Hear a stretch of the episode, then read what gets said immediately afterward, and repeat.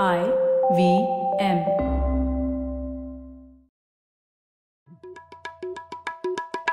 भाई, हम हिंदुस्तानियों को बतियाना बड़ा पसंद है। बंगाली में अड्डा, उड़िया में खोटी, कन्नड़ा में हरटे और हिंदी में पुलियाबाजी। इस कला के लिए हमारी हर भाषा में एक शब्द है। तो प्रणय और मैं तो अक्सर मिलकर पुलियाबाजी करते ही रहते हैं। हमने सोचा कि आपको भी इसमें शामिल कर लिया जाए।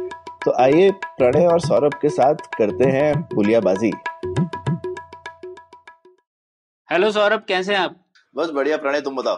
सौरभ, वैसे आजकल की जो राजनीति का व्हाट्सएपीकरण हो गया है, उससे पहले भारत की मार्केटिंग की एक एबीसीडी कही जाती थी, आपको पता है क्या? वो क्या थी? अरे नहीं यार, ये तो पहली बार सुन रहा हूँ। क्या है भारत की मार्केटिंग की एबीसीडी? तो उसमें बोलते थे कि आपको कुछ भी अगर बेचना है तो इन चारों में से एक कुछ होना चाहिए आपके पास। ए मतलब एस्ट्रोलॉजी, बी मतलब बॉलीवुड, सी मतलब क्रिकेट, डी मतलब डिवोशनल। अरे बाप रे, ये हमको तो पता ही नहीं था। हाँ, हमने तो आज तक इसमें से कुछ किया ही नहीं। यही यही रीजन है हमारा पॉडकास्ट अभी करोड़ों लोगों के पास नहीं जा रहा है। हाँ करेक्ट। तो हम लोगों ने एबीसीडी का प्रयोग नहीं किया है, तो इसको इस त्रुटि को हम लोग सीधा करते हैं इस एपिसोड में।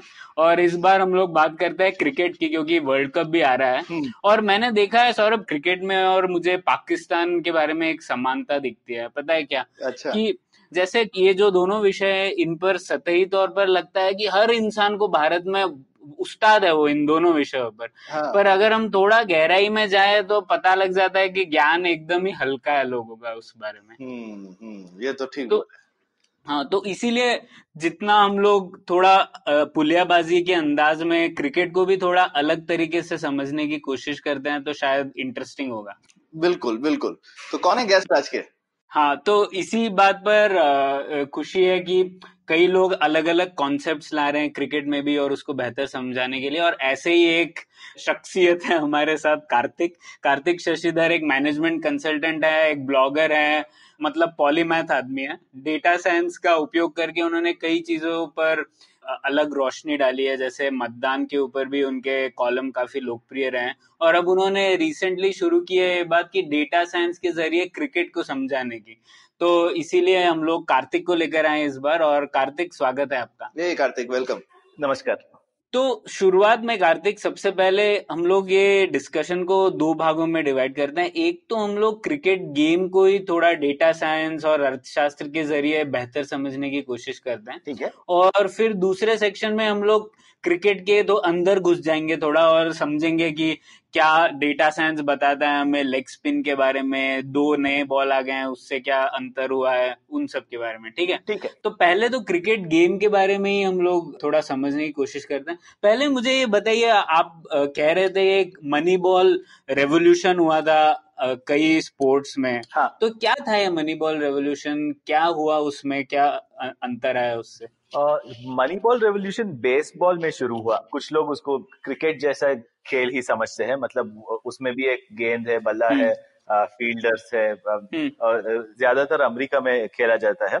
और बेसबॉल में शायद सौ या एक सौ बीस साल से थोड़ा डेटा का बहुत उपयोग है, मतलब स्टैटिस्टिक्स को रखते हैं हर एक गेम में, हर एक गेंद में क्या होता है वो उसका ख्याल रखते हैं। और और शायद चालीस साल पहले एक महाशय बिल जेम्स, उन्होंने बेसबॉल अल्मनैक या कुछ शुरू किया। वो उन्होंने वो हर हर साल ये लिखते थे, शायद काफी बड़ा बड़ा किताब। और उसमें वो वो सभी बेसबॉल के नंबर्स लगाते थे, मतलब कौन किस कितने रन बनाए, कब कौन कितना कैच कैच लिया, किसने कैसा फील्डिंग किया, वो सब जो, जो कुछ भी मेजर किया जा सकता है वो वो सब लिखा उन्होंने। तो पर कार्तिक, ये तो हम लोगों की क्रिकेट में भी एक वो विजडन एल्मनाक था, वो ऐसे ही था क्या कुछ, कि वो अलग था? विजडन एल्मनाक है, पर उसमें बेसबॉल में जितने डिटेल में डेटा कलेक्ट हो, होती थी वो क्रिकेट में नहीं था। मतलब क्रिकेट में सिर्फ मैच की स्कोर कार्ड पब्लिश करते थे। और अभी आपको चाहिए कि मतलब nineteen ninety two world cup में इंडिया पाकिस्तान मैच में छियालीस पॉइंट एक ओवर में क्या हुआ, नाइनटीन नाइंटी टू में टीवी रिकॉर्डिंग है तो उस उससे हम पता कर सकते हैं, पर वैसा डेटाबेस नहीं है कि कब क्या हुआ। जैसे बेसबॉल में है। और और क्रिकेट में ये टेलीविजन आने के पहले का तो बहुत कम डेटा है, सिर्फ स्कोर कार्ड में जो है वो है। हाँ, याद है मुझे कि अभी तो वो कपिल देव का जो nineteen eighty three world cup में जो शतक था वो तो कुछ उसका रिकॉर्डिंग भी नहीं है कई लोगों की। हाँ, नहीं, नहीं, नहीं, उसका वीडियो रिकॉर्डिंग नहीं हुआ। कहानी है कि वो बीबीसी स्ट्राइक पे थे, पर स्ट्राइक पे नहीं थे उस अच्छा। दिन, उसी दिन तीन और मैच थे वो वर्ल्ड कप के। एक थी शायद ऑस्ट्रेलिया वेस्ट इंडीज की, हाँ। और एक और मैच इंग्लैंड पाकिस्तान, और तीसरा मैच शायद न्यूजीलैंड श्रीलंका या कुछ थी। अच्छा। तो चार ऐसे चार मैच होते हैं तो, और बीबीसी की कैपेसिटी दो मैच कवर कवर करने की तो तो ऑस्ट्रेलिया वेस्ट इंडीज को कवर किया, इंग्लैंड पाकिस्तान को कवर किया, इंडिया जिम्बाब्वे को कौन कवर करने अच्छा। जाएगा, पर रेडियो में कवर किया गया उसको। ठीक है ठीक है सॉरी, हम लोग मनी बॉल के बारे में बात कर रहे थे। मनी बॉल क्या हुआ, तो, तो बेसबॉल में इतना सारा डेटा आ रहा है। हाँ। और एक टीम है ओकलैंड एथलेटिक्स, हाँ। वो सैन फ्रांसिस्को के आ, बगल में है। वो उनके साथ उतना सारा पैसा नहीं था नाइनटीन नाइंटीज़ में, पैसा थोड़ा कम था, इसलिए वो दूसरे टीम से आ, उ, उ, उसी लेवल पे खेल नहीं सकते थे।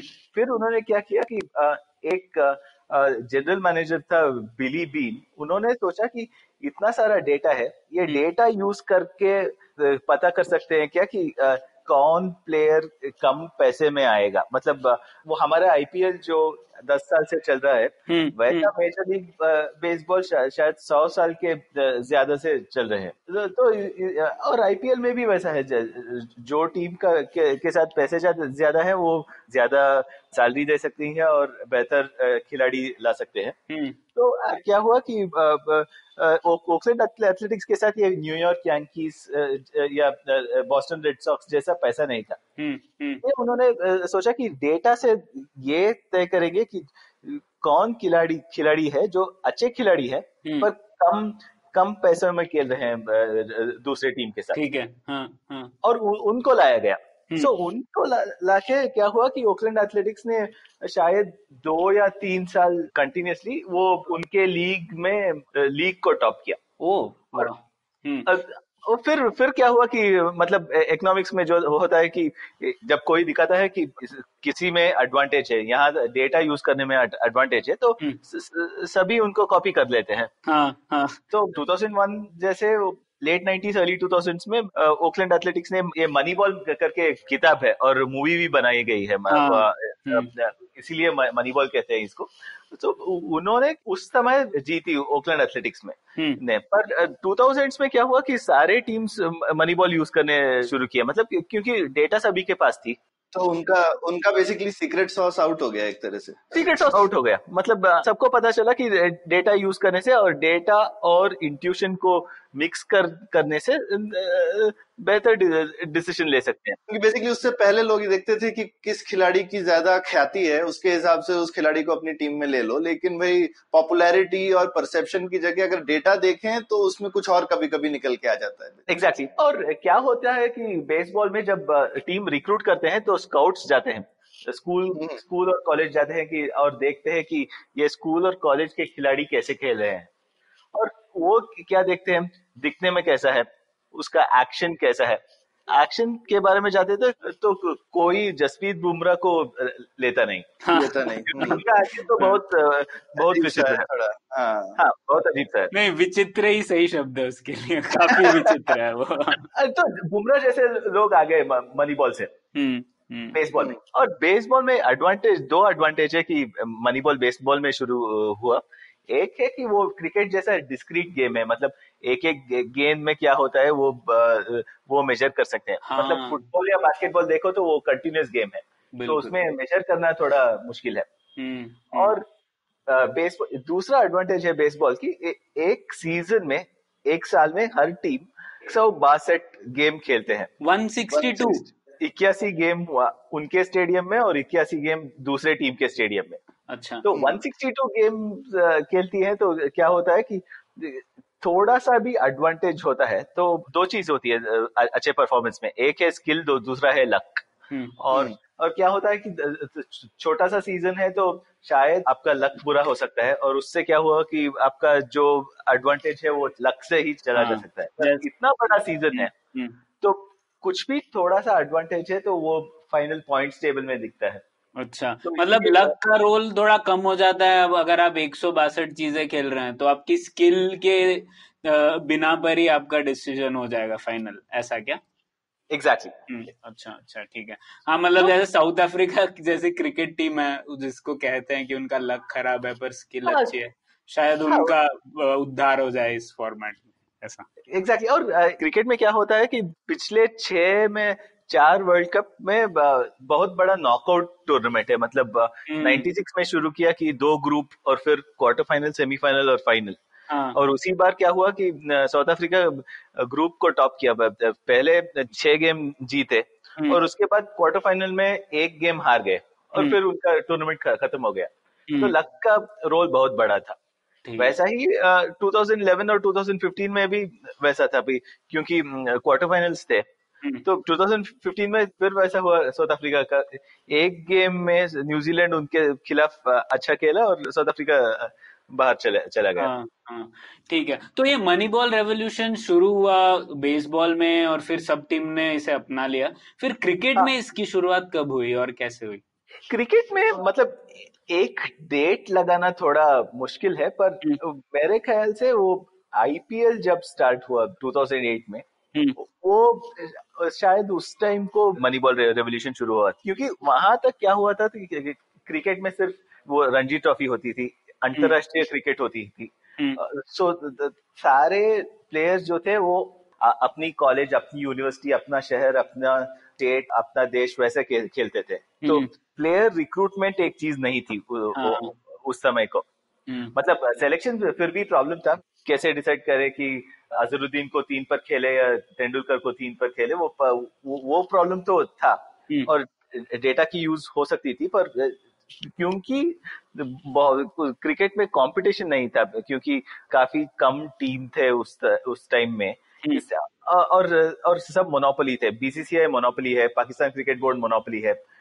वैसे मोनोपोली मतलब कोई कंपटीशन नहीं है। हाँ, हाँ, हाँ, वो मोनोपोली तो वो अभी भी है, लेकिन अब सिलेक्टर्स अलग अलग हैं। पहले सिर्फ बीसीसीआई के ही सिलेक्टर थे, लेकिन अब एटलीस्ट बीसीसीआई ने ओपन कर दिया है, वो नहीं डिसाइड कर रहा कि भाई यहाँ पे भी कोई बीसीसीआई ऑफिशियल है, बैंगलोर में भी और बॉम्बे में भी जो डिसाइड कर रहा है, टीम मैनेजमेंट खुद सिलेक्ट कर सके। हाँ मतलब क्या है, इंटरनेशनल क्रिकेट में तो अभी मोनोपोली चल रहा है, पर आईपीएल जब शुरू हुआ तो क्या हुआ, उस समय सारे देश में प्राइवेट लीग्स शुरू किया, और आईपीएल में मुंबई इंडियंस की क्या ऑब्जेक्टिव है कि सिर्फ जीतने का, करेक्ट, जीतने का और पैसा बनाने का। तो जब ठीक सा इंसेंटिव होता है तो फिर थोड़ा सा भी एडवांटेज आ सकता है, तो टीम्स लेने में मेहनत डालते हैं। हाँ हाँ मतलब जब बेसिकली पैसा लगाना पड़ेगा आपको अपने घोड़े पे, तो फिर आप थोड़ा शोध तो करेंगे ना कि क्या किसको खरीद रहे हो आप। ठीक बोला आपने, पहले ऐसे नहीं था, क्योंकि हाँ ये कर्नाटका की टीम में तो किसी कर्नाटका में जिसने खेला है उसी को लेंगे, या फिर बैंगलोर में होगा तो बैंगलोर को ही लेंगे, ऐसे थे। पर आईपीएल ने पूरा कैनवस पूरा विश्व तरीय कर दिया, तो उससे बदलाव आया होगा। और क्या हुआ कि टीम्स को और सैलरी कैप है आईपीएल में, मतलब सारे प्लेयर्स को मिला के एक टीम को लिमिट है जिसके ज्यादातर नहीं दे सकते हैं। इस, इस बार शायद वो सत्तर करोड़ था मेरे ख्याल से। तो एटलीस्ट आप किसी एक को ज्यादा देंगे तो फिर आपको बाकी सस्ते प्लेयर लेने पड़ेंगे। एटलीस्ट आपने एक तरीके का, ऐसा नहीं कि आपके पास खूब सारा पैसा है तो आप मतलब पचास करोड़ के दस खिलाड़ी नहीं खरीद सकते। यस, तो ऐसा करते हैं तो क्या होता है, तो थोड़ा बैलेंस होता है कॉम्पिटिशन में टीमों के। हाँ बिल्कुल बिल्कुल, अदर अदरवाइज ये क्या कहते हैं, कोहली धोनी सब एक ही टीम में चले जाएंगे, सब अंबानी की टीम में होंगे और फिर मजा नहीं आएगा। हाँ, हाँ, इस, इस बार के आईपीएल में बहुत मजा आया, क्योंकि आठों टीम लगभग मैच थे। मतलब कुछ टीम तो थोड़ा बेहतर थे और वो सिवाय सिवाय बैंगलोर के, नहीं नहीं बैंगलोर के भी एक गेम ज्यादा जीतते तो वो प्लेऑफ्स में जाते थे। तो वो बहुत कॉम्पिटिटिव था इस, इस बार की आईपीएल, बुरा नहीं था। नहीं, और ये बहुत अच्छी बात है कि मतलब बेसिकली आप देखेंगे अ, अर्थशास्त्र का मतलब ही है कि संसाधनों की जो तंगी होती है उसे कैसे मैनेज किया जाए, स्कैरसिटी जब हो हाँ, तो रिसोर्सेज को कैसे एलोकेट किया जाए, वही होता है अर्थशास्त्र। और आप देखिए क्रिकेट में जब ये उन्होंने लिमिट डाल दी और टीम्स बढ़ा दी, तो ये अर्थशास्त्र के प्रिंसिपल्स आप और अप्लाई कर सकते हैं इन सब चीजों में। Exactly exactly.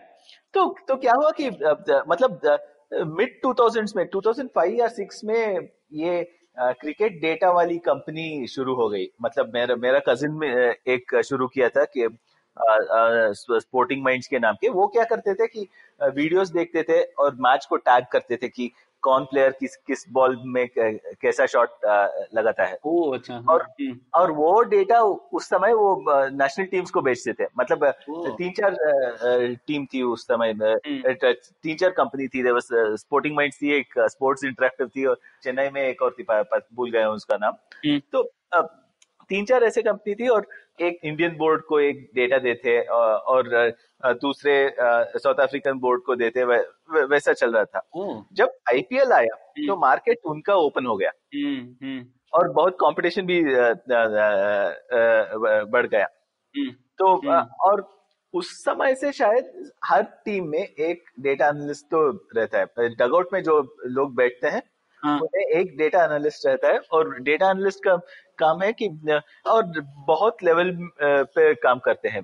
पहले ऑक्शन में ऑक्शन में किस खिलाड़ी खिलाड़ी को लेना है, किस खिलाड़ी के लिए कितने पैसा पैसे देख सकते हैं, वो वो तय करना है। उसमें डेटा की यूज है। फिर उसके बाद जब मैच है, team selection, Chennai super Kings के खिलाफ किसको खेला जाए, मतलब उसमें इस बार एक उसका बहुत अच्छा सा एग्जांपल है इस बार की आईपीएल से। एक मुंबई इंडियंस में एक इंडियन स्पिनर है जयंत यादव। उन्होंने पहले दस बारह गेम में शायद सिर्फ एक गेम खेले थे। अच्छा। फिर पहले पहले क्वालिफायर में शायद वो चेन्नई में खेली गई, वो स्पिनिंग ट्रैक है, और मुंबई ने उन, उनकी डेटा बताया कि आ, सुरेश रैना जो चेन्नई सुपर किंग्स के एक बड़े बैट्समैन है, वो ऑफ स्पिन के खिलाफ शुरू में अच्छा नहीं खेलते। अच्छा। तो इसलिए Mumbai super Kings Mumbai Mumbai Indians ने सिर्फ ये रीजन के लिए उस गेम के लिए जयंत यादव को खेला। अच्छा। और यादव ने पहली उनके पहले ओवर में रैना का विकेट लिया और काम किया। तो ऐसा टारगेटिंग करते हैं। अभी थोड़े दिन के बाद कार्तिक ऐसा आने वाला है क्या, caught by this, bowled by this and analysed by this data scientist? हाँ नहीं, क्या है कि डेटा साइंटिस्ट उनका ब्रांड उतना अच्छा नहीं है। वो मतलब उसको डेटा साइंटिस्ट को कोई आगे नहीं बिठाता। वो अभी कार्तिक आते हैं तो बदल देंगे वो इस चीज़। पता नहीं, नहीं, नहीं मुझे भी लेंगे तो मुझे भी पीछे ही बिठवाएंगे, क्योंकि क्योंकि क्या है कि हर स्पोर्ट्स में क्या क्या है कि जो ट्रेडिशनल प्लेयर्स और मैनेजमेंट है, जो इनसाइडर्स है, उनको ये डेटा वेटा उतना अच्छा नहीं लगता। वो बोलते हैं कि आप आप गेम खेले नहीं है, आपको क्या पता कि किस प्रेशर में क्या कौन क्या करेगा। तो ब, ब, बहुत रेजिस्टेंस है। मतलब बेसबॉल में भी रेजिस्टेंस था, फुटबॉल में रेजिस्टेंस है, बास्केटबॉल में रेजिस्टेंस है, क्रिकेट में रेजिस्टेंस है। तो हर जगह ट्रेडिशनल से रेजिस्टेंस है कि ये डेटा वाले, उनको सिर्फ डेटा पता होता है। उनको मैथ्स में शायद आ, आ, अच्छे होते हैं, तो उनको क्रिकेट क्या पता है कि या बिजनेस क्या पता है। हर जगह ये होता है। पर क्या होता है कि आ, मतलब थोड़ा प्रूफ ऑफ कॉन्सेप्ट हो जाए। मतलब ये बेसबॉल में जब ओकलैंड ए बहुत कम पैसों में दो तीन बार लीग टॉप किए, तो प्रूफ ऑफ कॉन्सेप्ट हो गया कि डेटा के साथ अच्छा कर सकते हैं। या क्रिकेट में भी आईपीएल में ऐसा हुआ। तो जब प्रूफ ऑफ कॉन्सेप्ट होता है, फिर टीम्स मानने लगते हैं कि ठीक है, इसका इसका कुछ वैल्यू है और यूज करने इस बात में दम है। तो और आप बोल रहे थे कि किसी एक इंटरनेशनल टीम में भी एक डेटा साइंस ऑफिसर है ना, मतलब आप सारे टीम्स एनालिस्ट लेती लेते हैं उनके साथ। अभी रिसेंटली मैंने पढ़ा था, इंग्लैंड क्रिकेट बोर्ड का एक चीफ डेटा ऑफिसर है, कुछ Lemon, L E M O N उनका नाम है। वो स्टेटिस्टिक्स के बैकग्राउंड के है और वो और उनके साथ स्टुअर्ट ब्रॉड की बहन गेमा ब्रॉड शायद उनका नाम है, वो दोनों इंग्लैंड के एनालिस्ट हैं और वो हार्डकोर स्टैटिस्टिशियंस हैं। अच्छा, वाओ, ये बहुत दिलचस्प है कार्तिक, क्योंकि मैं क्रिकेट की कमेंट्री से इतना ऊब चुका हूँ। वो हर बार एक ही सी जैसी चीज बोलते हैं, हर नेक्स्ट पांच ओवर बहुत जरूरी, बॉलर को विकेट लेना बहुत जरूरी है, बैट्समैन को रन बनाना बहुत जरूरी है, ऑब्वियसली वही तो करने के लिए आया है बॉस, तुम क्या बता रहे हो। नहीं, एक्चुअली क्रिकेट कमेंट्री में उसमें भी थोड़ा आ, मतलब कंपटीशन शुरू हो गया है। कैसे कैसे बताइए। टिल लास्ट ईयर क्या था कि क्रिकेट कमेंट्री मोनोपोली था। क्या होता है कि आ, आपका ब्रॉडकास्ट राइट्स जो होता है वो दो दो चैनल को देते हो तो उससे पैसा कम आता है आपको, एक चैनल को देना बेहतर है। ओके, तो एक चैनल को देना बेहतर है तो क्या होता है कि वो, वो मोनोपोली हो गया। ये ये इंडिया न्यूजीलैंड गेम देखने के लिए आप सिर्फ स्टार स्पोर्ट्स जा सकते हो या या सिर्फ सोनी जा सकते हो। तो जब मोनोपोली हो जा होता है तो उनको उनका इंसेंटिव नहीं है कि अच्छा कमेंट्री देने का। हाँ, कॉन्ट्रैक्ट तो मिल गया, क्या बदलाव करना, इसीलिए फिर कुछ भी बोलो, कुछ भी कुछ भी बोलो। हाँ। पर लास्ट ईयर क्या हुआ कि आईपीएल ने ये शुरू किया कि सिर्फ इंग्लिश में क्यों कमेंट्री देना है, सारे लैंग्वेज में दे सकते हैं। ओके, सो लास्ट ईयर शायद छह या आठ लैंग्वेज में शुरू किया, इंग्लिश, हिंदी, तमिल, तेलुगु, कन्नड़ा, बंगाली और शायद मलयालम में भी शुरू किया, पर मराठी में शुरू किया, सात आठ लैंग्वेज में शुरू किया। तो अभी क्या होता है कि इसमें इंटरनल कंपटीशन हो गया। मतलब मेरा मैं जब हॉटस्टार लगाता हूँ आईपीएल देखने के लिए, मेरा चॉइस है कि हिंदी की कमेंट्री सुनो कि कन्नड़ा की कमेंट्री सुनो कि इंग्लिश की कमेंट्री सुनो। तो उसमें जो अच्छा कमेंट्री देता है मैं उसको ज्यादा सुनता हूँ। मतलब परफेक्ट कंपटीशन नहीं है, पर थोड़ा कंपटीशन है क्योंकि लाइक अभी संजय मजरेकर को विजय भारद्वाज के साथ कम्पीट करना है।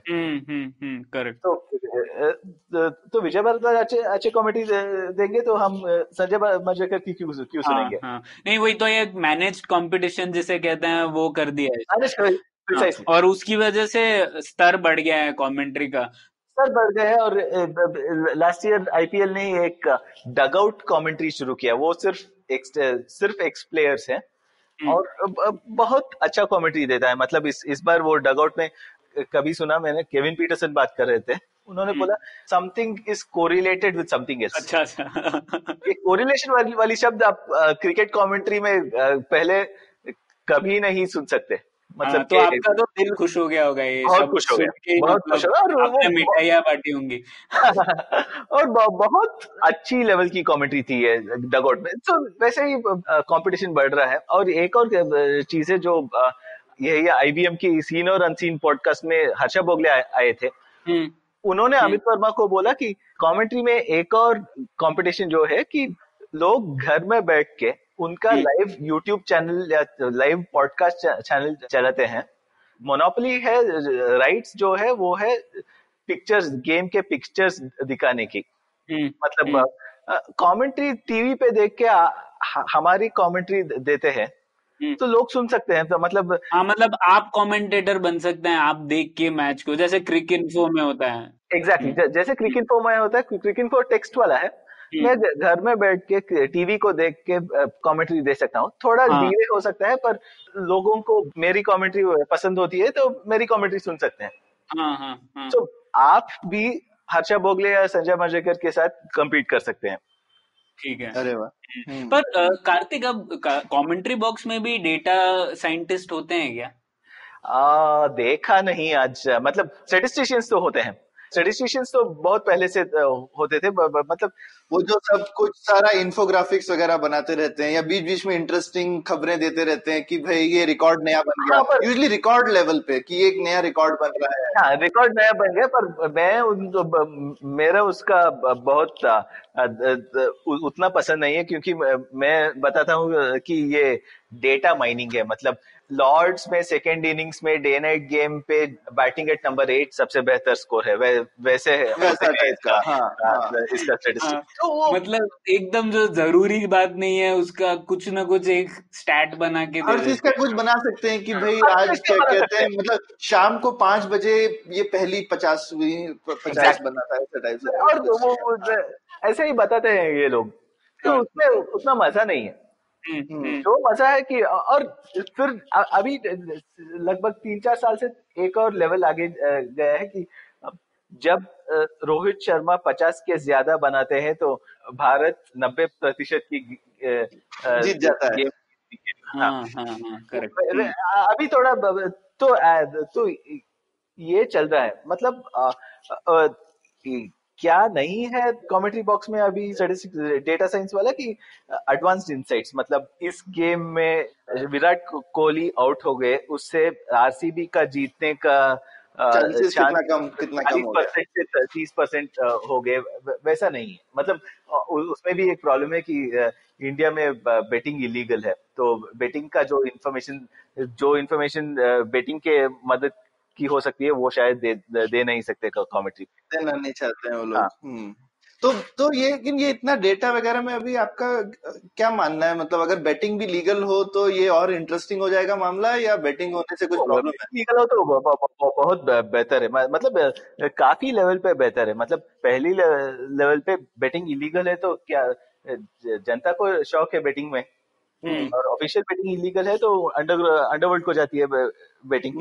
ये बात तो ठीक है। तो मतलब बेसिकली बैटिंग तो होती ही है, जो लोग क्रिकेट में वैसे शौक रखते हैं उन सबको पता है कि कहीं ना कहीं एक लोकल बुकी रहता है और सब लोग जो है उसके साथ में बैटिंग, अगर जो भी थोड़े सीरियस है तो वो एक इनफॉर्मल बैटिंग पूल बनाकर बैटिंग करते ही है। हाँ, और उसका क्या रिजल्ट है कि ये बैटिंग क्योंकि अंडरग्राउंड है उस उससे मैच फिक्सिंग हो गया। हाँ, क्योंकि बैटिंग मार्केट्स जो चलाते हैं, मतलब इंग्लैंड और ऑस्ट्रेलिया में लीगल है, उसको छोड़ के बैटिंग मार्केट्स जो चलाते हैं वो सब बेसिकली थोड़े चोर चक्के टाइप के लोग हैं, तो फिर वो लोग जाके कोशिश करते हैं गड़बड़।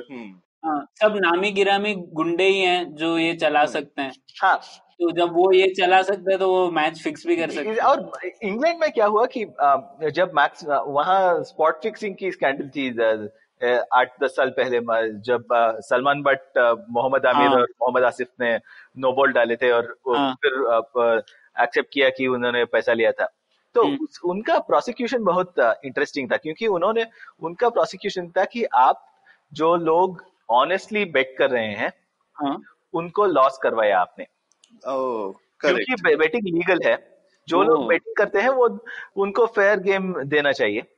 और मैच फिक्स किया तो जो लोग बेट कर रहे थे उनके साथ नाइंसाफी हुई है, उनके साथ नाइंसाफी हो गई है, तो इसलिए वो चार्ज में इन तीनों को जेल भेज दिया गया। यहाँ इंडिया में जब स्पॉट फिक्सिंग हुआ दो तीन साल पहले, वो आईपीएल में राजस्थान रॉयल्स और चेन्नई सुपर किंग्स ने किया था, उस समय वो क्रिमिनल प्रोसिक्यूशन नहीं हो सकता था क्योंकि लीगली कोई आ, मैंने किसी से किसी आ, मैंने किसी से पैसा ले लिया किसी चीज के लिए तो ठीक है, ज्यादा से ज्यादा बीसीसीआई फाइन लगा सकता है, और क्या कर देगा, फाइन लगाया और टीम्स को द, द, दो टीम्स को दो दो साल के लिए बैन किया, और उसके साथ उससे पर वो बहुत हल्का सा पनिशमेंट था। जब जब आप तो आप बेसिकली कह रहे हो कि बैटिंग अगर बैटिंग अगर हो बैटिंग अगर लीगल होगी तो मैच फिक्सिंग जो है वो ज्यादा इलीगल हो जाएगी।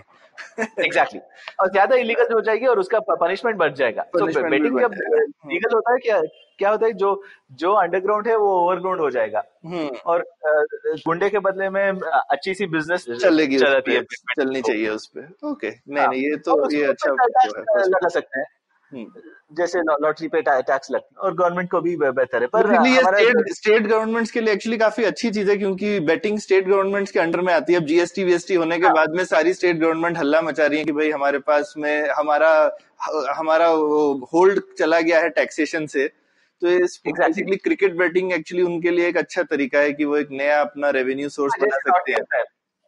लॉटरी शायद अभी वो भी कुछ ही स्टेट्स में लीगल है अभी। नहीं, वो वो स्टेट की मर्जी है, स्टेट लीगल नहीं करना चाहती लॉटरी, क्योंकि उनको लगता है कि फिर गरीब लोग लॉटरी बहुत ज्यादा खेलते हैं।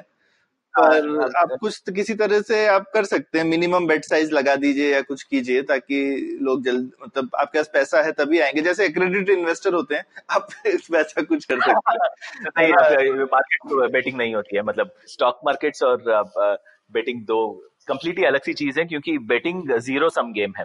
हम्म हम्म क्या, क्योंकि वहाँ वैसा कोई वैल्यू बढ़ नहीं रहा है। हाँ, ओवरऑल किसी का पैसा किसी के पास जाएगा।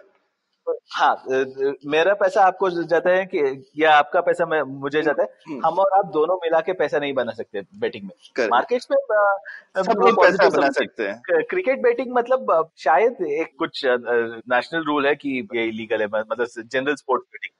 अच्छा, उनका मानना शायद है कि जो हमने बात की उसके ऑपोजिट है कि बैटिंग लीगल होती है तो लोग बेट करते हैं। हाँ, और मैच फिक्सिंग होता है उसकी वजह से। तो हाँ, और ये हम लोग का हिस्ट्री, मतलब लोगों ने ऐसे इंटरनलाइज कर लिया है हम सब ने कि फिक्सिंग का कारण है बैटिंग। हाँ। तो और, और जुआ, मतलब एक थोड़ा जुआ अल्कोहलिज्म टाइप देखा जाता है ना, तो एक हाँ।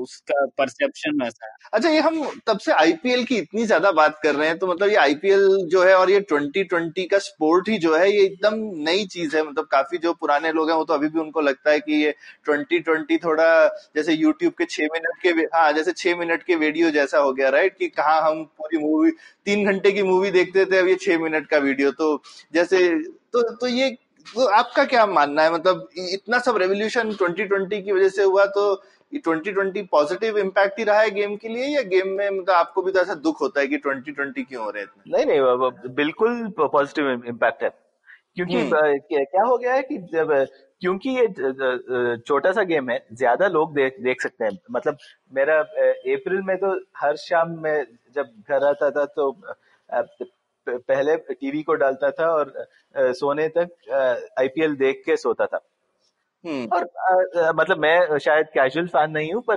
काफी सारे लोग आईपीएल जब ऑन होती है तो आईपीएल ही देख रहे होते हैं। हाँ, मैंने सड़क पे, मतलब मेरे जैसे लोग बहुत फैन नहीं है, मुझे ऐसे पता चलता है कि जब बाहर निकलो तो ट्रैफिक कम हो जाता है ट्रैफिक कम हो जाता है मुझे पता है कि लोग आईपीएल देख रहे हैं। जब मूवी रिलीज नहीं होती है आजकल, अप्रैल और मई में कोई बड़ा पिक्चर नहीं रिलीज होता है, क्योंकि सब लोग आईपीएल देखते हैं। आईपीएल बहुत ज्यादा। तो मुझे ये बताओ, तो ओवरऑल जैसे काफी लोगों को लगता है कि क्रिकेट थोड़ा ऐसा मर रहा है, क्या क्रिकेट कम हो रहा है, पर ऐसी ये भावना गलत है। ओवरऑल ज्यादा लोग क्रिकेट देखते हैं ज्यादा लोग क्रिकेट देखते हैं और खेल की क्वालिटी तो बढ़ रहा है। अच्छा, हाँ। क्योंकि आईपीएल में एक जो है कि कंपटीशन है। देखिए, पहले भारत की टीम में शायद ग्यारह जगह के लिए शायद पच्चीस लोग कम्पीट करते थे, और आप टॉप पच्चीस में नहीं हो तो आपका आ, कुछ चांस ही नहीं था क्रिकेट से सीरियस पैसा बनाने का, और आ, कुछ सरकारी नौकरी नौकरी लेने पड़ती, मतलब स्पोर्ट्स कोटा से मिल जाती थी नौकरी, बट स्टिल वो खेलने से रिटर्न्स उतना अच्छा नहीं था। अब क्या हो गया है कि आईपीएल जैसे लीग्स के आने से टॉप पच्चीस में नहीं हो तो पर टॉप हंड्रेड में हो इंडिया में क्रिकेट में, कोई ना कोई आईपीएल टीम आपको पिकअप कर लेगा। और आईपीएल में मतलब बेस प्राइस तो साल के लिए तीस लाख है, वो भी कम नहीं है, पर थोड़ा कंपटीशन हो जाए टीम्स के अंदर आपके नाम के लिए तो बहुत ही पैसा बना सकते हैं आप आईपीएल में। तो इसमें क्या हो रहा है कि ये लोअर लेवल में थोड़ा सा प्रॉमिस दिखाते हैं तो वो ज्यादा एफर्ट लगाते हैं क्योंकि एटलीस्ट आईपीएल कॉन्ट्रैक्ट हो जाए। नहीं, और आईपीएल शुरू होने के बाद सिर्फ आईपीएल ही नहीं है, हर स्टेट में प्रीमियर लीग है, केपीएल है, टीएनपीएल है और सौराष्ट्र प्रीमियर लीग है। बिल्कुल, तमिलनाडु प्रीमियर लीग तो काफी अच्छी क्वालिटी के गेम्स होते हैं वहाँ पे। तो हाँ, शायद किस, किसी ने बोल रहा था कि किंग्स इलेवन पंजाब ने आधा टीम तमिलनाडु प्रीमियर लीग से लिया इस बार, मतलब ओके, क्वाइट क्वाइट पॉसिबल। तो ओवरऑल शायद हम टी ट्वेंटी टीम्स देखेंगे इंडिया में तो प्रोबेबली सौ की जगह शायद हजार के करीब शायद लोग हों। हाँ, हजार के करीब शायद लोग होते हैं। तो ये क्या होता है कि इससे कंपटीशन ज्यादा हो जाती है, और कंपटीशन जब ज्यादा हो जाती है तो टॉप प्लेयर बनना है तो ज्यादा मेहनत करनी पड़ती है। हम्म, उससे क्या होता है कि ये जो कंपटीशन बढ़ रहा है उससे हमारी नेशनल टीम बेटर हो रही है। बिल्कुल, और दूसरी साइड सप्लाई भी बढ़ रही है, क्योंकि ज्यादा लोगों को लगता है कि पहले लोगों को लगता था कि ये तो मतलब बेवकूफी का काम है कि कौन जाएगा, तो हाँ। शायद सिर्फ सबसे अगर एक टाइम था जब इंडिया की क्रिकेट टीम में बॉम्बे और बैंगलोर के ही लोग होते थे। बिल्कुल, तो अभी आप देखो तो कितने कितने छोटे शहरों से लोग हैं, क्योंकि उनको भी एक आस दिखती है कि चलो मेरा कुछ तो हो जाएगा। मैं इतना तो एक अपने में ऐसा कॉन्फिडेंस रहता है कि यार मैं हिंदुस्तान के टॉप थाउजेंड लायक तो लड़का हूँ, मतलब जो अच्छा खिलाड़ी होता है उसको खुद में भी तो पता होता है। हाँ। लेकिन टॉप टेन कोई बोले तो क्या पता चलता है, मतलब वो तो एक लक वाली बात हो जाती है कभी कभी। लक ज्यादा हो जाती है जब टॉप टेन बोलो तो, पर टॉप टू हंड्रेड बोलो तो वो लक की फैक्टर थोड़ा कम हो जाती है। और, और अब अपने स्किल पे आप अंदर घुस सकते हो, आपको अगर भरोसा है तो आपको पता होगा कि हाँ मैं top two hundred top five hundred लायक हूँ यार, मतलब जो आदमी खेलता है उसको समझ में आता है ना फर्क। बिल्कुल, और आईपीएल के लिए जो स्किल डेवलप करते हैं वो वो दूसरे फॉर्मेट में भी वो स्किल लायक काम आता है। अब तो ऐसा दिख रहा है क्या अभी, मतलब अभी हम आप डेटा के थ्रू ही एकदम बोल सकते हैं कि आईपीएल ये टी ट्वेंटी या इन जनरल आने के बाद बाकी दोनों गेम्स में स्कोर्स बढ़ गए हैं? स्कोर्स तो बढ़ गए बढ़ गए हैं, मतलब आ, स्कोर बढ़ गए तो ये नहीं बताते कि क्वालिटी बढ़ रहा है, क्योंकि बॉलिंग की क्वालिटी घटने से भी स्कोर बढ़ सकते हैं। तो आ, आ, वो तो ठीक है। एक है कि स्ट्रेटेजिक लेवल पे स्ट्रैटेजी बेहतर है लास्ट दस साल में। मतलब क्या हुआ कि क्योंकि आईपीएल ने दिखा दिया कि बीस ओवर में आसानी से एक सौ साठ रन बना सकते हैं, तो इसीलिए तीन सौ बनाने की जगह टीम तीन सौ पचास बना रही है, क्योंकि आईपीएल ने उनको बता दिया कि कैसे स्ट्रेटेजी से कैसे रन बना सकते हैं। और बॉलिंग को अडाप्ट करने में थोड़ा टाइम लग रही है शायद, इसलिए स्कोर्स थोड़ा बढ़ रही है, पर अगले तीन चार साल में देखते हैं तो शायद बॉलिंग का भी आईपीएल से लर्निंग्स हो जाएंगे कि कैसे बैट्समैन को कैसे बॉलिंग करना है। ए, एक इनोवेशन जो बॉलिंग में हुई है आईपीएल से वो है वो स्पेल का कॉन्सेप्ट चला गया है। मतलब आ, पहले से टेस्ट क्रिकेट से हाँ वो होता था कि एक आदमी पहले दस ओवर करेगा या पांच ओवर, दो बॉलर ही करते रहेंगे पांच पांच ओवर पांच पांच ओवर दो बॉलर करते रहेंगे। बॉलिंग शुरू किया तो पांच दस ओवर एक एंड से लगभग लगा के फिर जाएंगे बॉलर, वैसा था। पर बीस ओवर की गेम में क्या हो गया है कि गेंदबाजों ने पता किया कि ऐसे स्पेल का कोई एडवांटेज नहीं। इनफैक्ट आप अलग अलग बॉलर लगा के दूसरे को कंफ्यूज ज्यादा कर सकते हो, अभी ये बॉलर आया ये बॉलर आया, क्योंकि बैट्समैन को सेटल सेटल हो जाने में टाइम लगता है, तो अपना रन नहीं बना सकते हैं वही टाइम में। तो शायद आप देख सकते हो कि अभी देखा नहीं है पर शायद आने वाले दिनों में देख सकते हैं कि वनडे क्रिकेट में भी स्पेल का कॉन्सेप्ट जा, जाएगा। ये तो बहुत दिलचस्प है। और मुझे तो लगता है सौरभ कि ये तीनों गेम काफी अलग अलग है, मतलब टी ट्वेंटी क्रिकेट और वनडे और टेस्ट, क्योंकि जो ट्रेड ऑफ इन्वॉल्व है वो भी अलग है। मतलब आप अगर इकोनॉमिक्स के दृष्टिकोण से देखें तो एक इसमें आपके पास दस विकेट तो तीनों गेम में है, लेकिन एक में सिर्फ बीस ओवर है, एक सौ बीस गेंदें हैं, तो आप कैसे ऑप्टिमाइज करोगे आपकी टीम को पहले तो, क्योंकि सब लोगों को तो बैटिंग मिलने नहीं वाली। करेक्ट, टेस्ट क्रिकेट में सबको बैटिंग करनी है, तो आ, आपकी टीम का कंपोजिशन भी बदलेगा उससे, और आपका पूरा अप्रोच है वो भी काफी अलग रहेगा। हाँ। क्यों कार्तिक, आपको भी ऐसे लगता है ना? मतलब स्किल एक ही है, बैटिंग बैटिंग है, बॉलिंग बॉलिंग है, तो आपका स्किल लेवल अच्छा है तो आ, तीनों आ, तीनों फॉर्मेट में अच्छा खेल सकते हो। मतलब इस बार आईपीएल में हमारे सॉरी मैं आईपीएल को ही जा, जाता रहता हूँ, पर आईपीएल में देखा कि ईशांत शर्मा जिनको टेस्ट स्पेशलिस्ट बोला गया था चार पांच साल पहले, उन्होंने दिल्ली कैपिटल्स को खेला और बहुत अच्छा अच्छा परफॉर्मेंस दिया, क्योंकि उनको पता है कि कैसे फास्ट बॉलिंग करना है और कैसे स्विंग करना है, और वो वो स्किल तो स्किल रहता है। बदलता है क्या है कि वो स्ट्रैटेजी, मतलब कितना रिस्क लेना है बैट्समैन के तरफ से। मतलब टेस्ट मैच में तो बहुत रिस्क फ्री क्रिकेट खेलते हैं, क्योंकि लाइक टाइम तो इनफाइनाइट है, मतलब पांच पांच दिन का खेल है तो, तो काफी सारा टाइम है। मतलब एटलीस्ट फर्स्ट पहले तीन आप, आप स्ट्राइक रेट को चेज नहीं कर रहे हो, स्ट्राइक रेट को चेज नहीं कर रहे हो, इसलिए मतलब वो बैलेंस जो है, मतलब आपको ये इकोनॉमिक्स की टेक्स्ट बुक्स में ये ग्राफ्स आपको शायद मन में आएंगे कि दो दो फैक्टर्स ऑफ प्रोडक्शन है, लेबर और कैपिटल के ये लाइंस लगाते हैं इकोनॉमिक्स में, वैसा ही है ये, ये क्रिकेट में भी दो फैक्टर्स ऑफ प्रोडक्शन है बैटिंग में, एक है विकेट एक है ओवर्स, और उसका ट्रेड ऑफ टेस्ट क्रिकेट और वनडे क्रिकेट और टी ट्वेंटी में बहुत बहुत ही अलग है। इसलिए जो जो मिक्स है, मतलब जो जो ऑप्टिमल मिक्स है ओवर्स और विकेट्स का, वो स्ट्रैटेजी बहुत अलग रहता है ये तीन तीन फॉर्मेट में, और जो खिलाड़ी तीनों फॉर्मेट में अच्छा खेलते हैं वो ये देखते हैं, उन, उनको पता है कि किस सिचुएशन में कैसी बैटिंग करनी है। तो ये कार्तिक, आई मीन ये क्रिकेट इस मामले में यूनिक है क्या, जिसने मतलब पहले टेस्ट मैच इतने पॉपुलर थे, फिर खैर जैसे जैसे समय बदला तो लोगों ने बोला यार पांच दिन हमारे दर्शकों के पास है नहीं तो एक दिन का समय हो गया। हाँ। फिर वनडे के लिए बहुत क्रिटिसिज्म था ही पहले जब वनडे शुरू किया था कैरी पैकर ने। हाँ।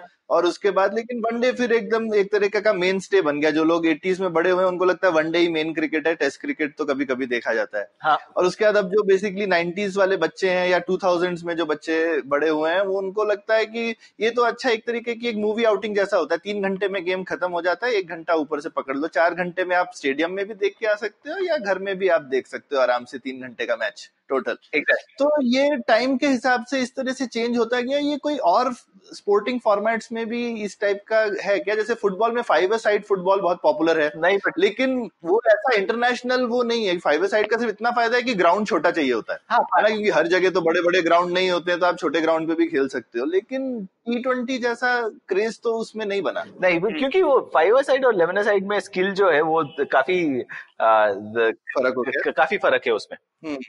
मतलब इलेवन साइड फुटबॉल में आपका अच्छा। डिफेंडर, मिडफील्डर, फॉरवर्ड का रोल होता है और उसका स्पेसिफिक रोल होता है। फाइव साइड खेलो तो वो उतना फर्क नहीं है कि डिफेंडर और मिडफील्डर में। तो, तो, तो, तो सेम सेम प्लेयर्स जो है वो बेसिकली अक्रॉस फॉर्मेट जो है जिसको कहते हैं फंजिबल नहीं है। फंजिबल नहीं है। फाइव साइड प्लेयर्स जो अच्छे वाले हैं, मतलब ब्राजील का बहुत अच्छा फाइव साइड टीम है पर उनका कोई प्लेयर इलेवन साइड फुटबॉल नहीं खेलता, तो वो एक तरह से अलग ही गेम हो गया है।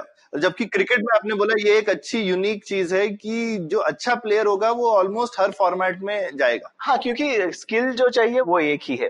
तो ये दिलचस्प डिस्कशन जारी रखेंगे क्रिकेट के ऊपर, पर लेते हैं एक छोटा सा ब्रेक।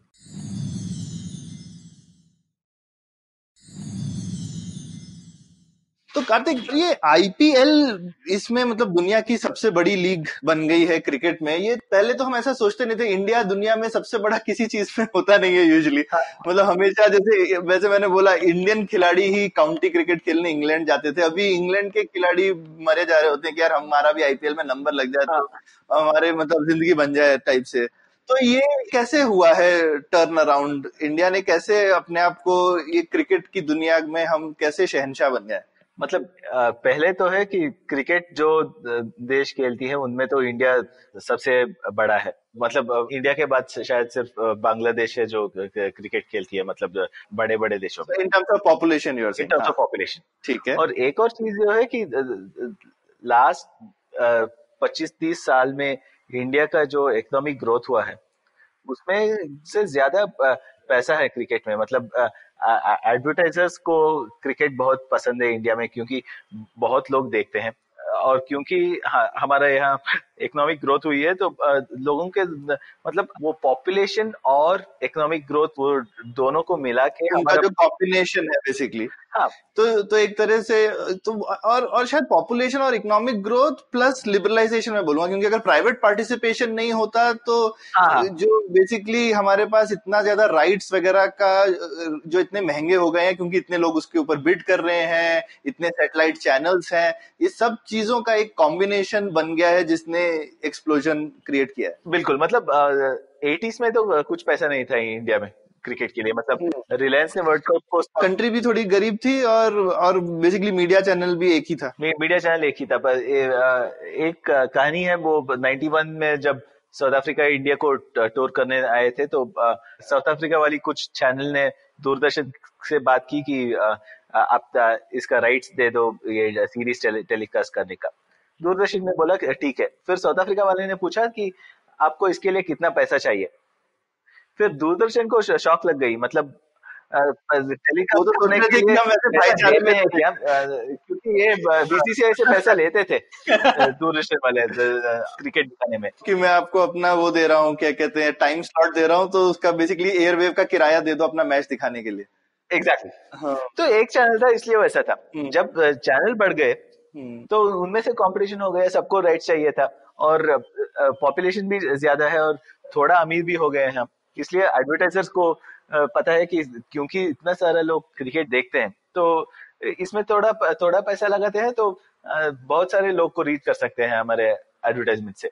इसलिए ये, ये काफी अनइंटेंडेड बेसिकली नाइंटी वन के लिबरलाइजेशन का काफी क्या कहते हैं, मतलब किसी ने ऐसा सोचा नहीं था कि हम ऐसा करेंगे तो क्रिकेट कोई अगर शायद हिंदुस्तान में सबको बोलता कि देखो भैया क्रिकेट में सुपर पावर बनना है तो लिबरलाइजेशन करो तो शायद पास हो जाते बिल सारे के साथ। पता नहीं क्रिकेट जीतने के लिए हम सब कुछ कर सकते हैं। पर सौरभ और एक और चीज ये ये भी दर्शाता है कि पॉपुलेशन को हम लोग हमेशा एक नेगेटिव तरीके से देखते हैं ना, पर कई बार हम लोग ये नहीं समझते कि पॉपुलेशन की वजह से जो मार्केट है उसमें कई चीजें ऐसी है जो चल सकती हैं क्योंकि भारत में इतने लोग हैं और अगर ग्रोथ हो रही हो तो। और आईपीएल का जैसे मॉडल बना है तो अब प्रो कबड्डी है, फुटबॉल भी अब इंडिया में इतना बड़ा हो रहा है, वो मॉडल यूज करके अभी तो वॉलीबॉल की लीग भी शुरू हो गई है। तो ऐसा भी नहीं है कि मतलब इतना स्कोप है इंडिया में और इतने अलग अलग तरीके के दर्शक हैं। पर मैं ऐसा खुश हूँ कार्तिक, मतलब एटलीस्ट जो क्रिकेट फैंस हैं वो ये नहीं मानेंगे कि सत्तर साल में इंडिया में कुछ नहीं हुआ, ऐसे तीस साल में पिछले इंडिया में। एक और चीज है इसके रिलेटेड, दो हज़ार सात में इंडिया वर्ल्ड कप से बहुत पहले बाहर हो गया, याद है, तो और पाकिस्तान भी बहुत पहले बाहर बाहर, बाहर हो गया। वो वर्ल्ड कप तो बहुत लॉस बनाया क्योंकि कोई देखने वाला ही नहीं को, कोई देखने वाला ही नहीं, नहीं था। मतलब फॉर्मेट ऐसे डिजाइन किया था कि मतलब सारे छोटे देशों को पहले राउंड में भगाया जाए और आठ जो एस्टेब्लिश क्रिकेट टीम से वो एक लीग खेले। तो वैसे सोचा था, पर ये नहीं सोचा था उन्होंने कि ये फॉर्मेट में इतना बड़ा रिस्क है क्योंकि इंडिया और पाकिस्तान पहले ही राउंड में बाहर जाते थे। तो अभी छह टीम थे चार सेमीफाइनल जगह के लिए, तो वो पूरा वर्ल्ड कप मतलब शायद इंडिया बांग्लादेश के और इंडिया श्रीलंका के गेम को छोड़कर किसी को याद नहीं होगा कोई गेम वो। हाँ बिल्कुल सही बात बोली आपने, मुझे कोई भी गेम याद नहीं है, सिर्फ इंडिया वाली टीम रो रही थी वही याद है। ठीक है, तो अब ये डिस्कशन हो गया, बहुत ही अच्छा था कि क्रिकेट गेम के ऊपर ही हम लोगों ने डिस्कशन किया। अब कार्तिक आप एक न्यूज़लेटर भी लिखते हैं क्रिकोनोमेट्रिक्स, और जिसमें आप ये डेटा इनसाइट्स से क्रिकेट की कहानी एक अलग अंदाज में बता रहे हैं आप, तो उसके बारे में ही थोड़े सवाल है मेरे पास जो डिस्कशन करना चाहता हूँ। तो पहले तो आप ये बताइए कि क्रिकेट, अब हम लोग वनडे क्रिकेट पे जाते हैं क्योंकि वर्ल्ड कप आ रहा है, तो ये औसतन स्कोर जो है वनडे इंटरनेशनल में वो किस तरह बदले हैं, डेटा क्या कहता है इसके ऊपर? मतलब जब मैं क्रिकेट देखना शुरू किया नाइनटीन नाइंटी वन में, उस समय दो सौ बीस एक बहुत अच्छा स्कोर था। हम्म दो सौ बीस एक टीम बनाया तो आप शायद जीत जाती है।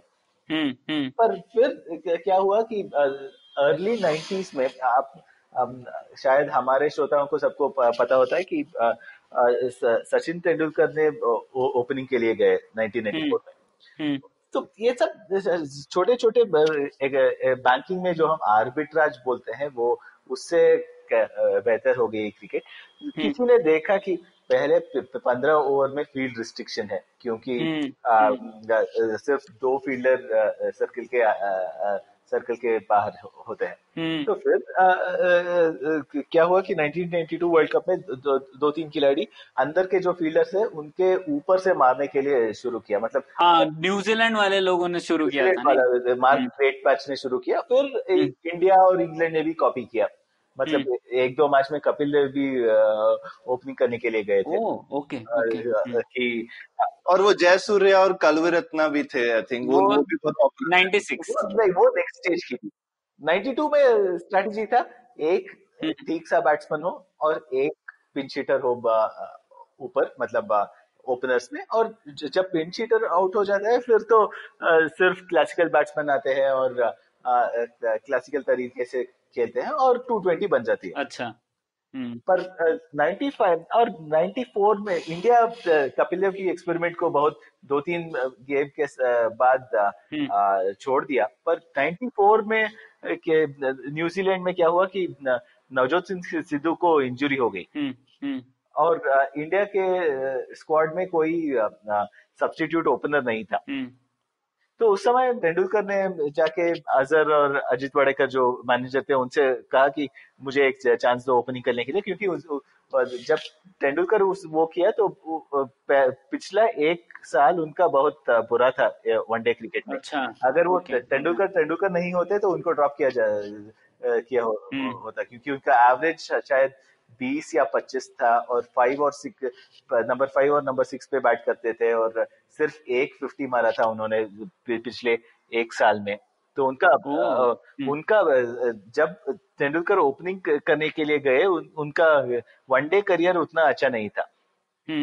तो टेस्ट में अच्छा खेलते थे इसलिए उनका जगह था और होता है तेंदुलकर तेंदुलकर थे। तो फिर ओपनिंग किया और पहले गेम जिसपे उन्होंने ओपनिंग किया वो बहुत इजी गेम था इंडिया के लिए क्योंकि न्यूजीलैंड ने पहले बैटिंग की थी और सिर्फ एक सौ चालीस को ऑल आउट हो गया था। सिर्फ एक सौ चालीस की चेस थी तो तेंदुलकर आके शायद पचास बॉल में अस्सी रन बनाए और और वो रेगुलर ओपनर हो गए। फिर फिर दूसरे टीम ने ये ये स्ट्रेटजी कॉपी की कि फिर मार्क वॉ ओपनिंग करने के लिए आए, शायद ब्रायन लारा उस तरह उस समय तक ओपनिंग कर रहे थे। और नेक्स्ट डेवलपमेंट जो थी वो था श्रीलंका ने सोचा सिर्फ एक अग्रेसिव बैट्समैन को क्यों छोड़े, दोनों ओपनर्स को अग्रेसिव बैट्समैन दोनों ओपनर्स की जगह अग्रेसिव बैट्समैन को भेजते हैं और नंबर थ्री और चार पे भी अग्रेसिव बैट्समैन को रखते हैं। क्योंकि जब रिस्ट्रिक्शन होता है, जब बॉलर को बॉलर सोचता है कि बैट्समैन मारेगा नहीं, उस समय पे मारेंगे। तो वैसे श्रीलंका ने जयसूर्या और करुणा की स्ट्रेटजी की और छियानवे वर्ल्ड कप जीत गए। तो और फिर तो ऐसे ही हुआ, मतलब थोड़ा थोड़ा ये आर्बिट्राज देख के टी, टीम्स ने स्ट्रेटजी को थोड़ा चेंज किया और मतलब स्कोर्स बढ़ बढ़ते गए। मतलब कार्तिक आप बोल रहे हैं आर्बिट्राज अपॉर्चुनिटी का प्रयोग करके एवरेज स्कोर थोड़ा थोड़ा बढ़ता गया, पर ऐसे कोई खास मौके नहीं आए जिसमें एकदम सडनली शूटअप हो गया कुछ? जैसे आईपीएल आने के बाद कोई डेटा में आपको दिखता है क्या कि सडनली इंक्रीज हो गया होगा औसत ओडीआई स्कोर? मतलब आप पिछले तीस साल तीस पच्चीस साल के क्रिकेट को देखते हैं तो दो अवसर है जब स्कोर एकदम से बढ़ गए हैं। मतलब उन्नीस सौ बानवे में एवरेज स्कोर दो सौ दो सौ पंद्रह था और उन्नीस सौ अट्ठानवे तक वो दो सौ पंद्रह से दो सौ पैंतालीस हो गया था। मतलब तीस रन की इम्प्रूवमेंट थी, ये आर्बिट्रेज से थी। मतलब अग्रेसिव बैट्समैन को पहले भेजो, मतलब ग्रेट बैच और तेंदुलकर और जयसूर्या वो, हाँ। वो, वो वो सारे टीम को अडॉप्ट करने में ये इतना टाइम लग गया तो उससे इम्प्रूवमेंट हो गया। ठीक है, दूसरा हुआ दो हज़ार आठ से पंद्रह तक, मतलब दो हज़ार दस से पंद्रह तक। ये ये शायद टी ट्वेंटी का इम्पैक्ट है क्योंकि इस टाइम में टीम्स ने देख लिया था कि मतलब बीस ओवर में एक सौ साठ मारना इजी है, आसान है, मतलब और दो सौ भी लग जाते हैं अक्सर। तो, हाँ। तो वैसे तो, और उसमें उन्होंने देखा कि पहले से ही मारो और मिडल ओवर्स में भी मारते रहो। मतलब नाइंटीज़ में स्ट्रेटजी था कि पहले पंद्रह ओवर में मारो, फिर उसके बाद पंद्रह से पैंतीस ओवर तक आ, आ, आ, सिर्फ विकेट बचा लो और फिर पैंतीस ओवर के बाद या चालीस ओवर के बाद फिर से मारो। और ट्वेंटी ट्वेंटी का प्रेमिस था कि और फिर हम लोग हम लोग मैच भी ऐसे ही देखते थे, पंद्रह ओवर देखा उसके बाद चले गए, फिर कुछ खेल के आए। तो अभी क्या हुआ कि ट्वेंटी ट्वेंटी के बैटिंग से टीम से देखा कि क्यों स्टॉप करे, पंद्रह ओवर तो मार दिया, मारते ही रहो। और और दस विकेटें हैं, मतलब वनडे क्रिकेट के एग्रेशन से जो खेलते थे उसमें ऑन एन एवरेज छह विकेट जाती थी छह विकेट जाती थी तो रिसोर्स तो वेस्ट हो गए वेस्ट हो जाते थे। मतलब टेलेंडर की बैटिंग है फिर भी रिसोर्स वेस्ट हो जाते थे। तो छह विकेट बैटिंग करने के बावजूद अब सात विकेट खोने के लिए रेडी है, तो थोड़ा ज्यादा अग्रेसिवली खेल सकते सकते हैं और ज्यादा रन बना सकते हैं। तो टी ट्वेंटी के आने से के बाद बहुत रन की गति बहुत तेज हो गई है। अच्छा, और अभी क्या एवरेज है फाइनली अब आज इस अभी आज इस साल अभी तक दो सौ पचहत्तर है। ओ, तो दो सौ बीस से दो सौ पचहत्तर तक बढ़ गया, दो सौ बीस से दो सौ पचहत्तर तक चला गया। ठीक है, तो ये समझ में आ गया ओडीआई क्रिकेट में कैसे बदलाव है। इससे जुड़ा हुआ आपने एक पोस्ट लिखा था कार्तिक, जिसमें आपने छह प्रकार के बल्लेबाज की कैटेगरीज बना दी थी, उसके बारे में कुछ बताइए ना, बहुत इंटरेस्टिंग लग रहा था वो। मैंने एक एक एनालिसिस किया था आईपीएल के बीच में कि कितने प्रकार के बैट्समैन होते होते इसके, इसलिए क्या क्या किया कि हर एक बैट्समैन का रन डिस्ट्रीब्यूशन लिया कि कितने प्रतिशत के गेंद वो रन नहीं बनाते, कि कितने प्रतिशत के गेंद एक रन बनाते, कितने दो दो रन, चार रन, छह रन, और कितने प्रतिशत के गेंद आउट हो जाते। तो एक बैट्समैन का ये आ, आ, आ, ये हर एक बैट्समैन के लिए ये छह डेटा पॉइंट है। अच्छा, zero, one, two, four, six और आउट। और जीरो क्यों, थ्री क्यों नहीं? थ्री बहुत कम होता है। अच्छा ठीक है, ठीक है। तो इसमें इन्फॉर्मेशन नहीं है, थ्री इन्फॉर्मेशन नहीं है, फाइव में इन्फॉर्मेशन नहीं है, तो रनआउट में भी इन्फॉर्मेशन नहीं है, सो वो उस और एक्स्ट्रास में भी इन्फॉर्मेशन, सो वो वो सब छोड़ दिया मैं। ठीक है, ओके। बैट से जो रन होते हैं वो उसको लिया। और अभी हमारे डिस्कशन को हमने डेटा साइंस के साथ शुरू किया, तो एक पॉपुलर स्टैटिस्टिक्स में एक टेक्निक होती है वो के-मीन्स क्लस्टरिंग के नाम के।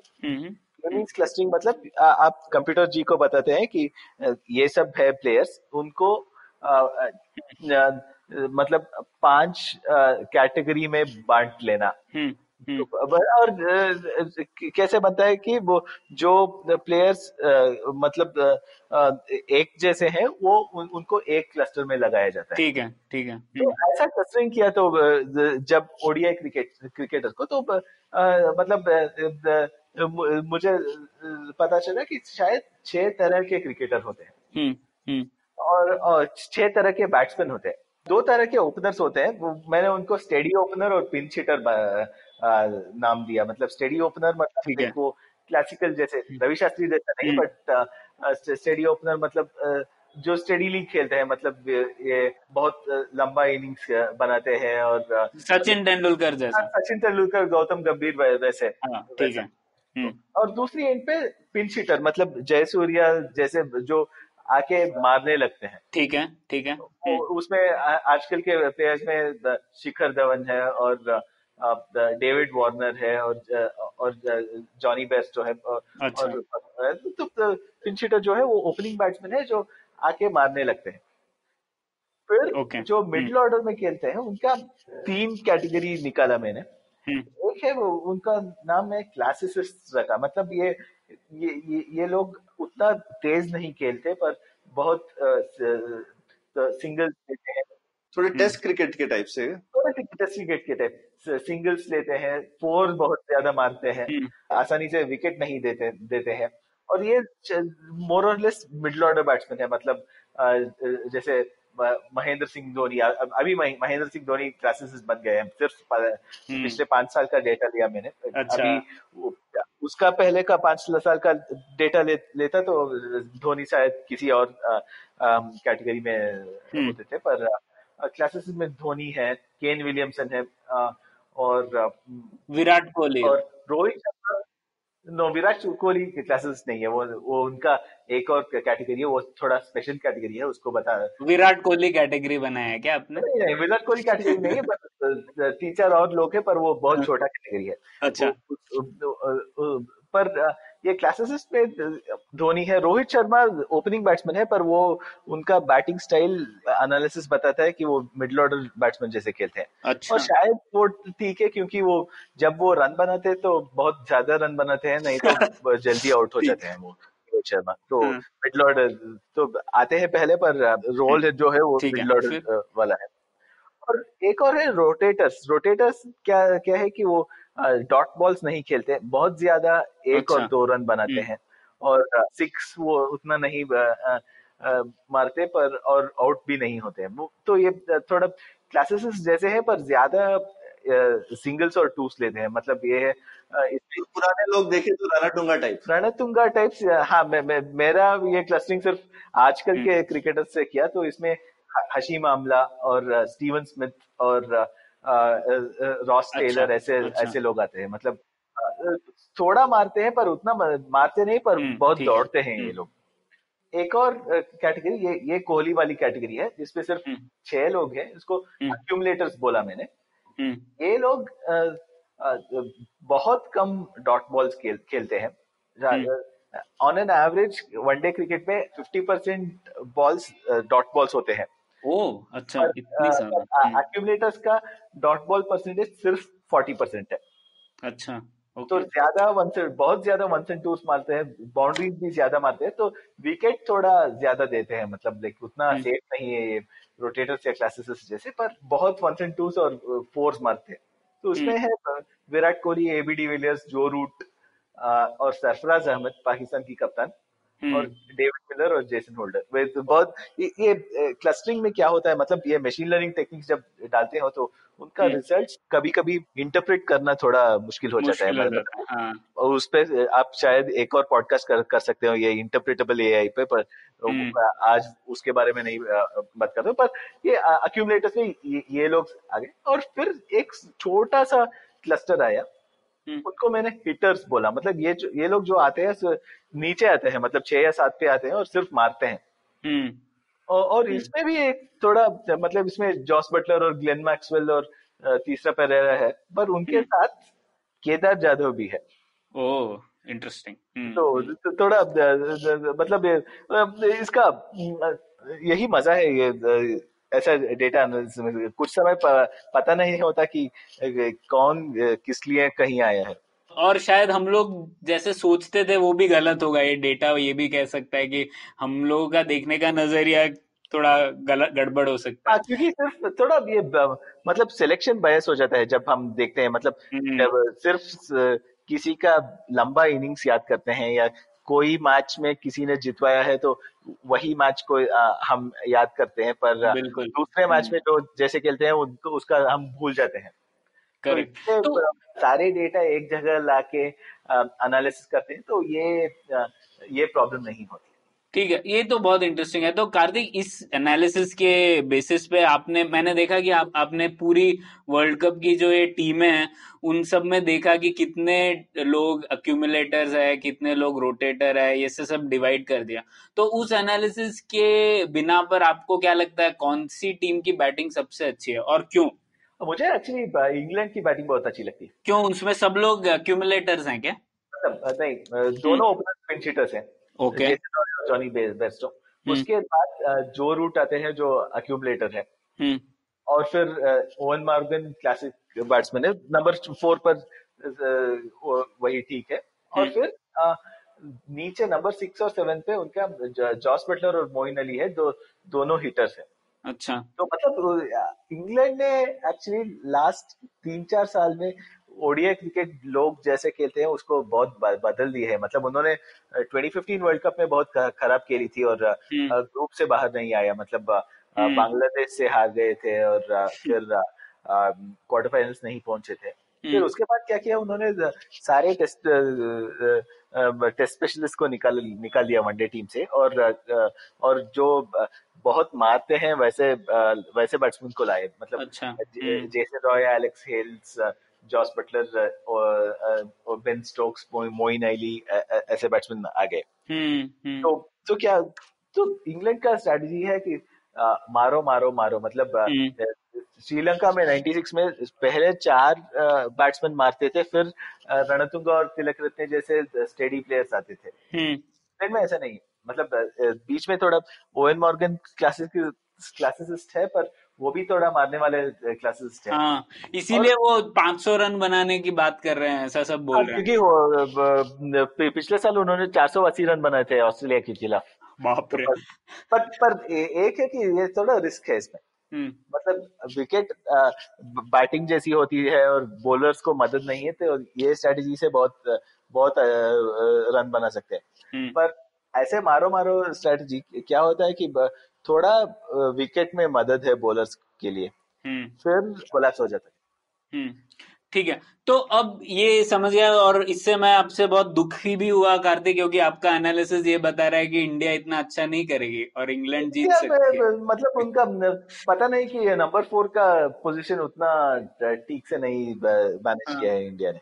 अच्छा ठीक है, हाँ तो ठीक है। अब एक आखिरी सवाल था कार्तिक इस आपके एनालिसिस के ऊपर जो मुझे पूछना था, ये लेग स्पिन के ऊपर आपने लिखा था एक आर्टिकल, तो इसके बारे में बताइए। लेग स्पिन सडनली बहुत पॉपुलर हो गया था कुछ आईपीएल के आने के बाद शायद, हाँ, तो क्या उसका लेग स्पिन का क्या स्टोरी रहा है? मतलब मुझे स्टोरी पता नहीं है, मतलब क्यों ऐसा हुआ है उसका अच्छा जवाब नहीं है, पर आ, क्या हुआ है वो अच्छी तरह से बता सकता हूँ। मतलब हाँ बताइए। अर्ली टू थाउजेंड में लेग स्पिन बहुत अच्छे स्थान पर था क्योंकि अनिल कुंबले और शेन वॉर्न शेन वॉर्न मैंने कहा शेन वॉर्न था तो ऑब्वियसली मतलब वर्ल्ड का बेस्ट। शहीद अफरीदी भी आ गया था, तो दानिश कनेरिया बहुत बहुत मुश्ताक अहमद का शायद थोड़े से खेले थे उस टाइम में, तो लेग स्पिन बहुत अच्छे स्थान पर था। फिर क्या हुआ कि कुंबले और वॉन के रिटायरमेंट होने के बाद कुछ दिन कोई अच्छे लेग स्पिनर नहीं थे, सिर्फ अफरीदी थे। तो दो हज़ार नौ में ओडीआई क्रिकेट में सारे गेंद देखते हैं तो सिर्फ चार प्रतिशत के गेंद लेग स्पिन लेग स्पिनर्स थे। अच्छा, पचास ओवर के इनिंग्स में दो ओवर का लेग स्पिन होगा दो हज़ार नौ में, और दो हज़ार बारह तक वैसे ही था, पर वहां से बढ़ता गया। मतलब थोड़ा रूल चेंज हुआ, शायद उसी से है, शायद ये है कि उस समय बहुत अच्छे लेग स्पिनर आए, या है कि बैट्समैन भूल गए थे कि लेग स्पिन को कैसे खेले। पर अब दो हज़ार तेरह में पचास ओवर में दो, दो ओवर की लेग स्पिन होती थी ऑन एन एवरेज, अभी पचास ओवर में सात ओवर की लेग स्पिन होती है। मतलब हर टीम ऑन एन एवरेज एक लेग स्पिनर को खिला रही है। Oh okay. और ये स्टेडीली ऊपर जा रहा है, पर शायद ये है कि ये थोड़ा पिच की quality, pitch pitch leg spinners जो है, जो पिच फ्लैट होती है फिर भी टर्न कर सकते हैं बॉल को, और ऑफ स्पिनर्स को फ्लैट पिच में बॉल टर्न करना मुश्किल है। और लेग स्पिनर्स थोड़ा अग्रेसिव भी होते हैं, मतलब बैट्समैन उनको मारते हैं पर आउट भी ज्यादा हो, हो जाते हैं। तो मे भी हो सकता है शायद टेक्निक या तो ज्यादा अच्छी होगी, मतलब फ्लैट पिच पे स्पिन कराने के लिए। मतलब पहले वॉन तो जबरदस्त स्पिन कराते थे, पर शायद वो शायद टेक्निक्स जो है अब और भी ज्यादा लोगों को एक्सेसिबल है कि कैसे करना चाहिए। शायद इसमें यहाँ भी टी ट्वेंटी लीग्स का इम्पैक्ट है, क्योंकि टी ट्वेंटी लीग पहले जब आईपीएल के टाइम में दूसरे टी ट्वेंटी लीग्स जो शुरू किया, वहाँ लेग स्पिनर्स का महत्व बढ़ गया। मतलब वेस्ट इंडीज में एक था सैमुअल बद्री, वो ओपनिंग बॉलर लेग स्पिनर था पर, पर बॉलिंग ओपन करता था ट्रिनिडाड और टोबैगो के लिए, वो उनके स्टैनफोर्ड टी ट्वेंटी में। मतलब वो अब तो आ, और दूसरे तरह भी दे, दे, देखते थे कि जब हर बॉलर को बैट्समैन मारते हैं तो जो बॉलर थोड़ा ज्यादा विकेट लेता है उसको उसका थोड़ा कॉम्पिटिटिव एडवांटेज है। सो जब स्कोरिंग रेट कम था तो लेग स्पिनर्स को ज्यादा मारते थे, इसलिए लेग स्पिनर्स कम खेलते थे। पर जब स्कोरिंग रेट बढ़ गया और सब पिटवाते हैं तो लेग स्पिनर्स एटलीस्ट जो विकेट लेता है उसको तो थोड़ी सी तवज्जो मिलनी चाहिए। बिल्कुल इंटरेस्टिंग। तो ठीक है कार्तिक, और एक अंत में मैं आप दोनों से ये पूछना चाहूंगा कि आप लोगों को क्या लगता है क्रिकेट कहाँ जा रहा है एंड में, और आप कहाँ देखना चाहते हैं क्रिकेट को? शुरुआत मैं करता हूँ। मुझे लगता है क्रिकेट में पहले तो कॉमेंटेटर थोड़े, A I will be a better solution to the commentary, मुझे ऐसा लगता है, तो मैं उस चीज का इंतजार कर रहा हूँ। आप दोनों को क्या लगता है?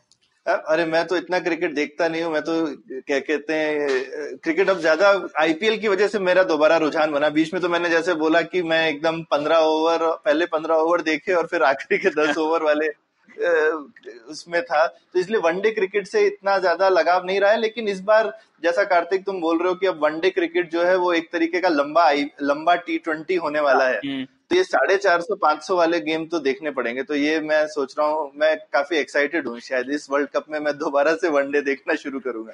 मैं मैंने आज, आज की न्यूज़लेटर में मैंने आ, आ, आ, हम सत्ताईस को रिकॉर्ड कर रहे हैं ये एपिसोड, आज की न्यूज़लेटर में मैंने एक एनालिसिस की कि कितने स्कोर रेंज में बहुत अच्छा मतलब कॉम्पिटिटिव गेम होता है। मेरी एनालिसिस ने बताया कि दो सौ पचास और दो सौ पचहत्तर के बीच के स्कोर के गेम जो होते हैं वो बहुत अच्छे होते हैं देखने के लिए। वो आपने वो इंटरेस्टिंगनेस हाँ, हाँ, नाम दिया था ना इसको कि कितना मैच बहुत साइडेड हो जाएगा हाँ, कि अगर एक पाँच सौ वाला मैच बोरिंग रहेगा एक्चुअली एक टीम बात क्योंकि थोड़ा रिस्क रिस्क है उसमें हाँ, मतलब पाँच सौ चेज करने में दो विकेट जल्दी गए तो गया तो गया पर, बिल्कुल पर पर इन जनरल तुमको क्या लगता है कार्तिक, मतलब क्रिकेट कहाँ जा रहा है? जितना तुम डीपली देखते हो क्रिकेट को तो अगले मतलब वर्ल्ड कप छोड़ दो, वर्ल्ड कप तो बस आ ही गया है, लेकिन इन जनरल क्रिकेट की डायरेक्शन क्या लग रही है, कहाँ जा रही है? टी ट्वेंटी लीग से क्या हुआ कि मार्केट बढ़ गया है और शायद मार्केट बढ़ता जाएगा, मतलब क्योंकि कोई और देशों में जा रहा है क्रिकेट। मतलब इस बार अभी अफगानिस्तान है ए वर्ल्ड कप में आ, शायद आ, और अभी नए नए देशों में जा रहा है क्रिकेट, और नेपाल के लोग अभी आजकल आईपीएल में खेल रहे हैं, हांगकांग के लोग आ रहे हैं आईपीएल में। सो ऐसा होता है तो शायद उसका ग्लोबल फुटप्रिंट बढ़ जाएगा, क्रिकेट की क्वालिटी, ये लीग्स भी बढ़ते जाएंगे। मतलब आईपीएल के लिए जो विंडो है ऐसा विंडो शायद आ, आ, हम अगले साल से या कुछ ही साल में ये इंग्लैंड के हंड्रेड लीग या बिग बैश लीग ऑस्ट्रेलिया में जो होता है वहां भी देख सकते हैं। तो तो उसमें शायद वनडे क्रिकेट का थोड़ा कम हो जाएगा, मतलब फ्यूचर कम हो जाएगा।